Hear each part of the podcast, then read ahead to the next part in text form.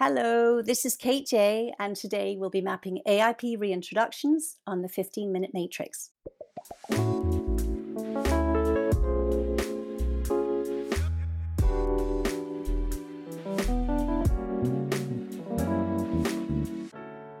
Welcome to the 15 Minute Matrix Special Nutrition Therapy Series, where we're going to dive into the approaches, practices, dietary theories, and healing foods that have been used in the most successful practices across the globe and throughout history.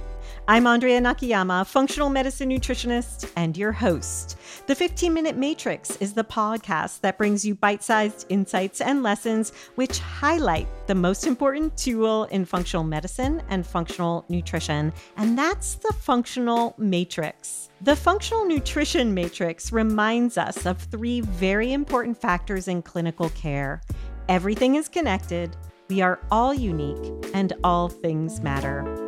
Be sure to head over to this episode's show notes at 15minutematrix.com if you'd like to see today's topic mapped on a downloadable matrix to remind you of these critical aspects of care. Today on the 15 Minute Matrix, I'll be speaking with Kate Jay. Kate Jay, FNTP, is an AIP certified coach, trained chef, and author of the Autoimmune Protocol Reintroduction Cookbook, which you can find linked in the show notes. In 2014, Kate founded HealingFamilyEats.com, where she shares AIP resources and recipes for both the elimination and reintroduction stages. Many of her recipes are also compliant with other healing diets such as GAPS and SCD. Originally from the UK, Kate now lives in Vancouver, Canada with her husband and two children. She works online with clients all over the world, helping them to navigate and dig deeper into the AIP and beyond. I had the great pleasure of working with Kate several years ago, hiring her to create some specialty diet recipes for a client, and I developed a deep appreciation for her, as I'm sure you will today.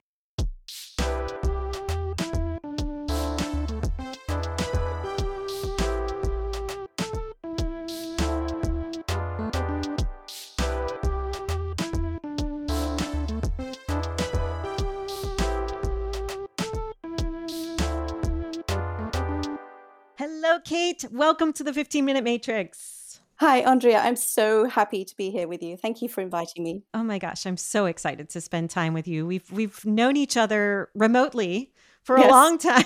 I know. Only got to meet once in person, but those are always golden moments. They are. They are indeed.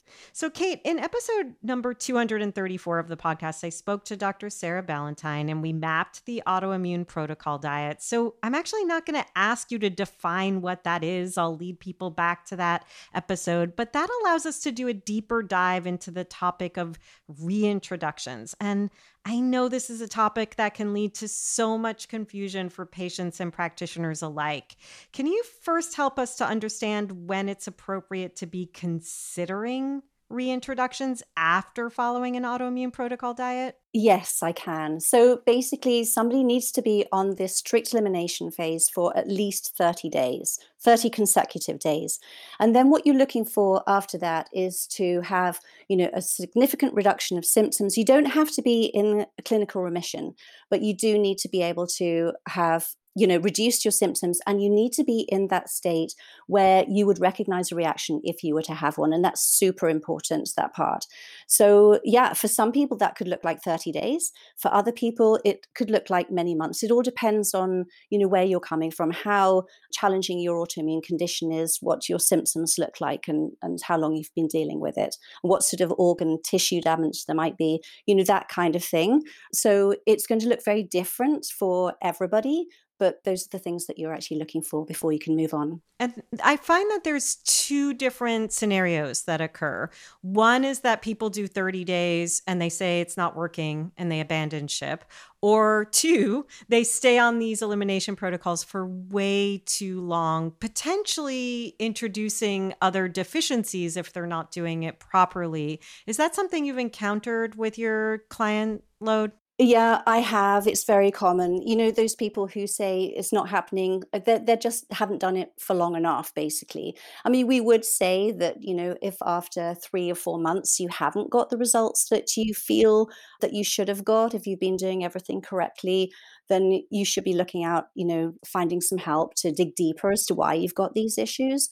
And those people who are just, you know, doing it on the elimination phase for such a long time, you know, again, they need to be reaching out for somebody to help dig deeper, but also just really focus on nutrients. You know, it's not just an elimination protocol. The main thing, actually, more importantly, as I'm sure Dr. Sarah Ballantyne told you, is that you need to look at what you're putting in because it's those nutrients that are actually going to start to heal your gut and enable you to actually move forward onto the reintroduction phase. Yeah, such important things you just said there. It's what we include, not just what we exclude. And I think that's a mistake people make. And also, there might be more to do with the internal healing, which is where functional nutrition, functional medicine come in and really help us do that deeper dive.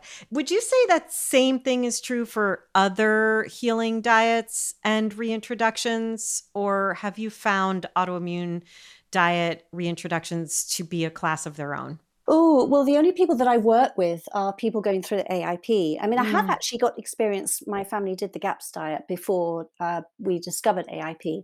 But I, I think, yeah, I would say always consider those nutrients. It's so important. And um, and don't get into the habit or, or allow yourself to be on that elimination phase for too long. Because as you said, you know, you might actually feel that you're missing out on, or you might actually be missing out on nutritional deficiencies, which are stopping you from healing. Yeah, and start to reintroduce other sy- potential symptoms that are related to that deficiency. Yeah, so this allows us to talk about nutrients then when we talk about the nuances of reintroducing foods. Can you walk us through what that might look like? So, the nuances of introducing new foods basically, what you're getting is a wider variety of nutrients, wider hmm variety of interest. You're actually allowing yourself to sort of get out there to, you know, to be more spontaneous and to just be more social. And all of these things are going to help you to heal your gut. You know, it's again, the AIP is not just about the food, it's about lifestyle as well, it's about social connection. And all of these things are so important. So, Kate, it sounds like what you're saying is that part of healing, you know, it's the internal organs and it's what the diet is doing and what the gut is doing. But we really have to consider health through the lens of living a more full life. And when we're eating a restricted diet, part of the why for reintroduction is getting back to some normalcy where we can connect with other people through food. This is so so important it's actually key to the the whole protocol because you know the aip is not just about food it's also about lifestyle but it's also about social connection. And so you know having that extra freedom being more spontaneous being able to eat out even if it's you know a restaurant or even if it's just friends and family not having to explain your dietary choices anymore i mean this part is huge expanding choices, nutrients, it's all very, very important for, you know, the whole healing as as a as an entirety. Yeah, such an important point there. So I want to get down to the brass tacks, so to speak, into the how, because this is where I see a lot of coaches and clinicians get confused. Either they treat an elimination protocol or a healing protocol like it's a detox or a cleanse, and then the next day reintroduce everything, right? Or they go too slow. So, what's the right pace? What do we reintroduce first? How do we go about it with our clients and patients? Yeah, well, firstly, Dr. Sarah Ballantyne, she's put the reintroduction phases into, you know, very conveniently four different phases. So these are four sets of foods that are going to be, you know, stage one foods are going to be the easier ones for the gut to tolerate or for, us to be able to eat again. And then by the time you get to stage four, they're going to be the more challenging ones. So it's very definitely a good plan to start with those stage one foods. Um, also, you know, not only are they some of the most you know easy ones to get in, but they're highly nutrient dense. Some of them as well. For example, you've got egg yolk and ghee in stage one. Once you can get these foods into your diet, then you know, in the case of ghee, you're opening up your it's like a gateway into dairy so that you know if you can tolerate ghee you're more likely to be able to tolerate dairy. But it's a cautious reintroduction. And so you know the last thing you want to do when you're going through the reintroduction process with somebody is to send them into a flare. So it is a very cautious this is where it's slightly different from other mm-hmm. you know other healing diets or you know whatever you might find. So we're going very very slowly. So we start with half a teaspoon of your food. It can be either you know in its raw form, in its cooked form, it's absolutely fine. And then going to wait for 15 minutes.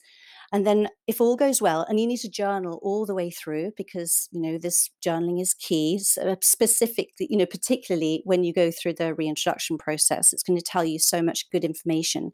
So after 15 minutes, you can then try a teaspoon of that chosen food. And it should be a food in isolate. You know, don't, if you're reintroducing, you know, say ghee, don't have ghee along with all sorts of other foods as well. Just just have ghee. It's far easier that way.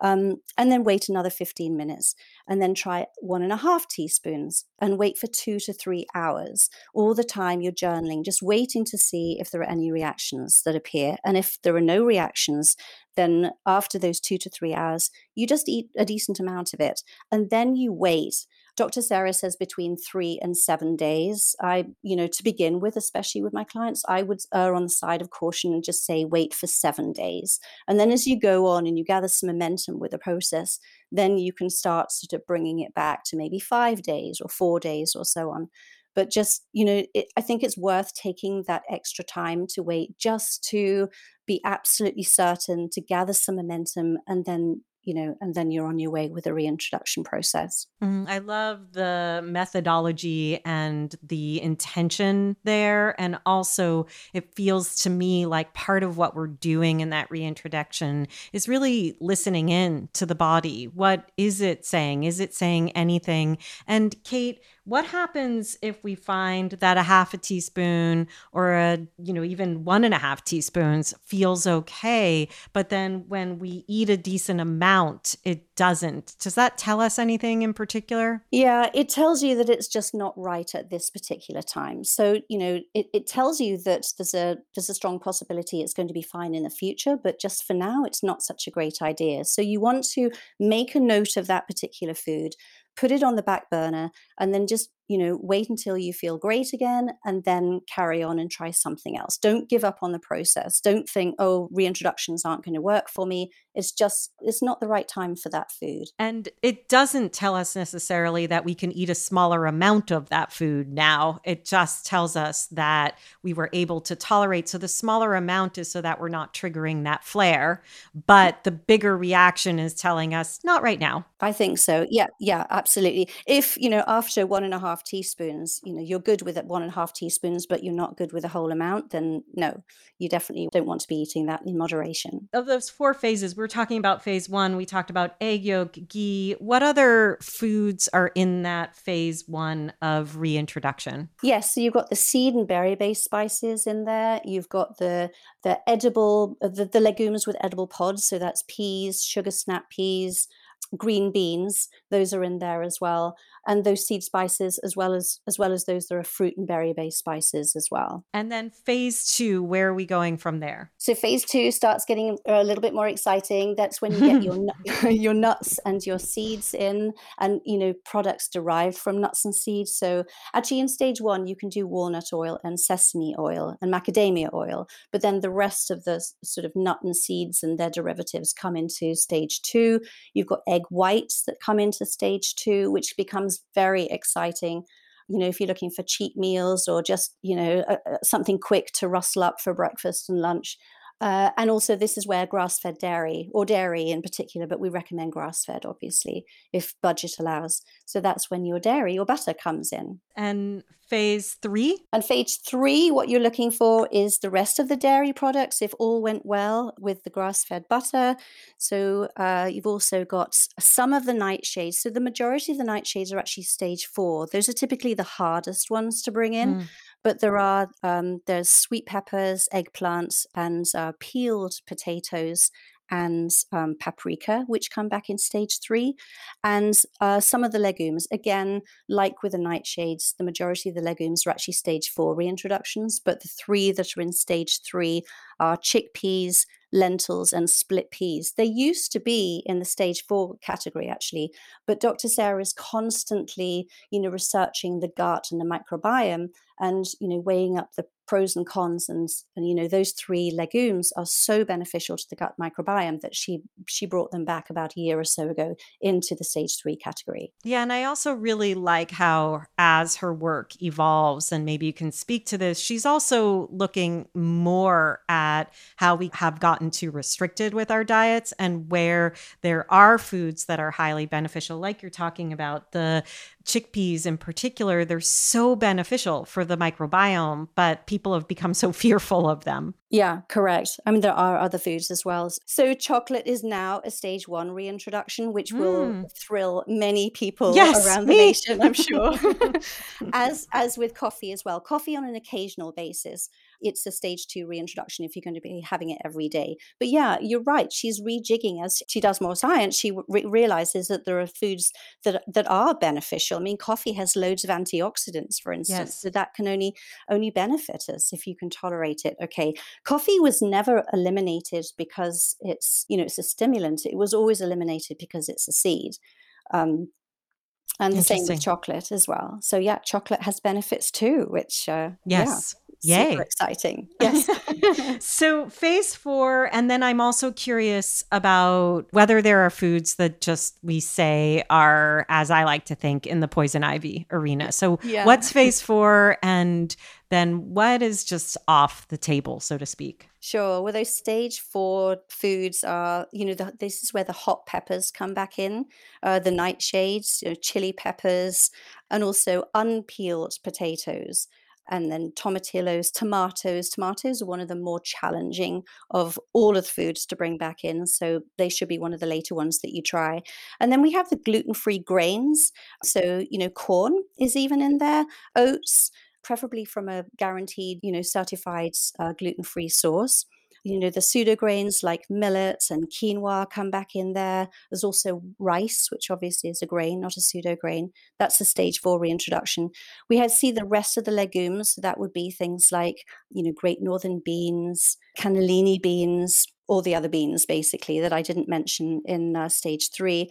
And then the ones that are you know to be we advise that you don't eat will be gluten basically. Right. Gluten is yeah. so inflammatory for everybody, not just those people with autoimmune disease. You know, it can stay in the gut for in the system for you know six to eight months afterwards so it's really not a good idea we certainly don't recommend you try that yeah and you know i was uh, grateful in many ways to see in your cookbook the autoimmune protocol reintroduction cookbook that there were some of those gluten-free grains i tried a recipe i'm forgetting which one right now and i apologize for that but it was delicious and i believe it included oats is that right? Was there yeah. are there recipe? Yeah. So yes. it did use gluten-free oats. So nice to see that you're giving us ways to play with those yeah. reintroductions.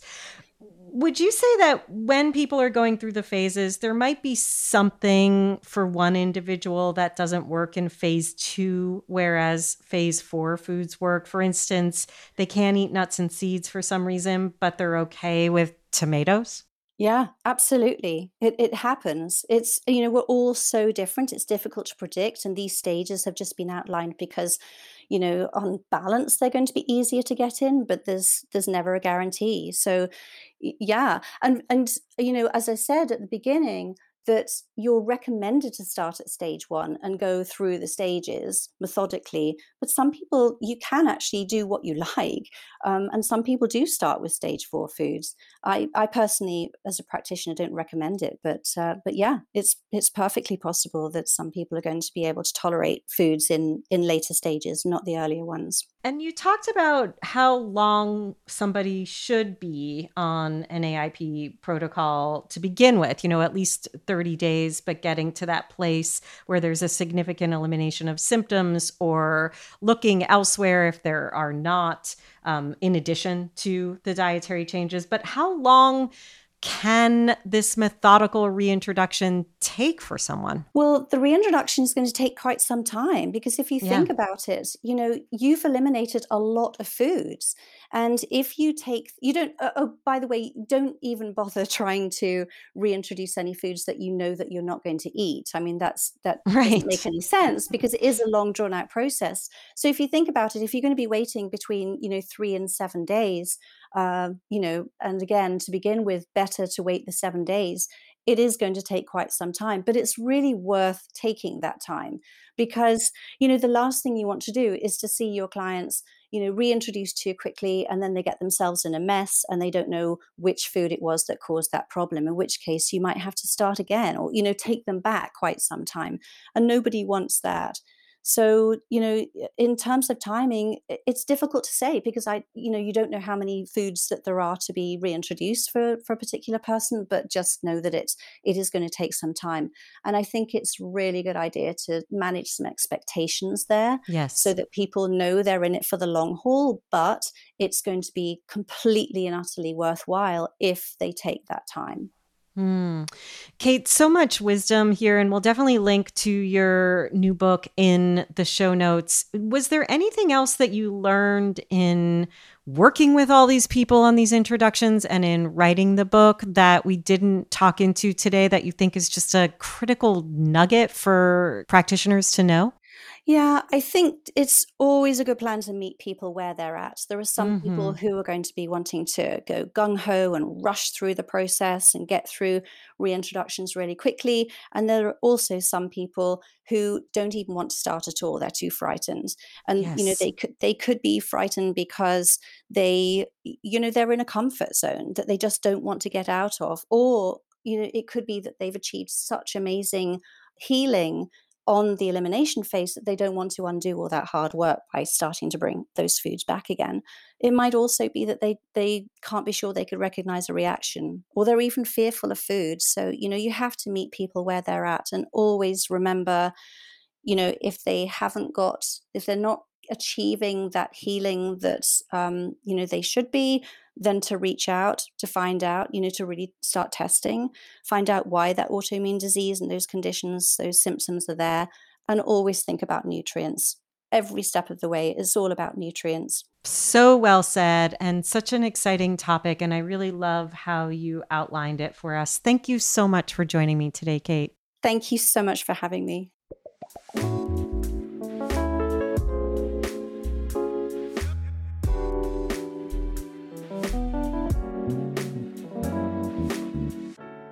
The 15 Minute Matrix is brought to you by me, Andrea Nakayama, and the Functional Nutrition Alliance. Check out the latest in functional nutrition at functionalnutritionlab.com forward slash blog. The 15 Minute Matrix is produced, mixed, and edited by Rowan Bradley with production support from Natalie Merrill and the team at the Functional Nutrition Alliance. You can find episodes on all kinds of topics with more incredible guests at our podcast website, 15minutematrix.com. And if you'd like to be notified by email each week about our podcast releases, head on over to 15minutematrix.com forward slash notify. Also, please feel free to get in touch with us. We would love to hear your thoughts, your feedback, and who you'd like to hear next on the podcast. You can email us at ask at 15minutematrix.com.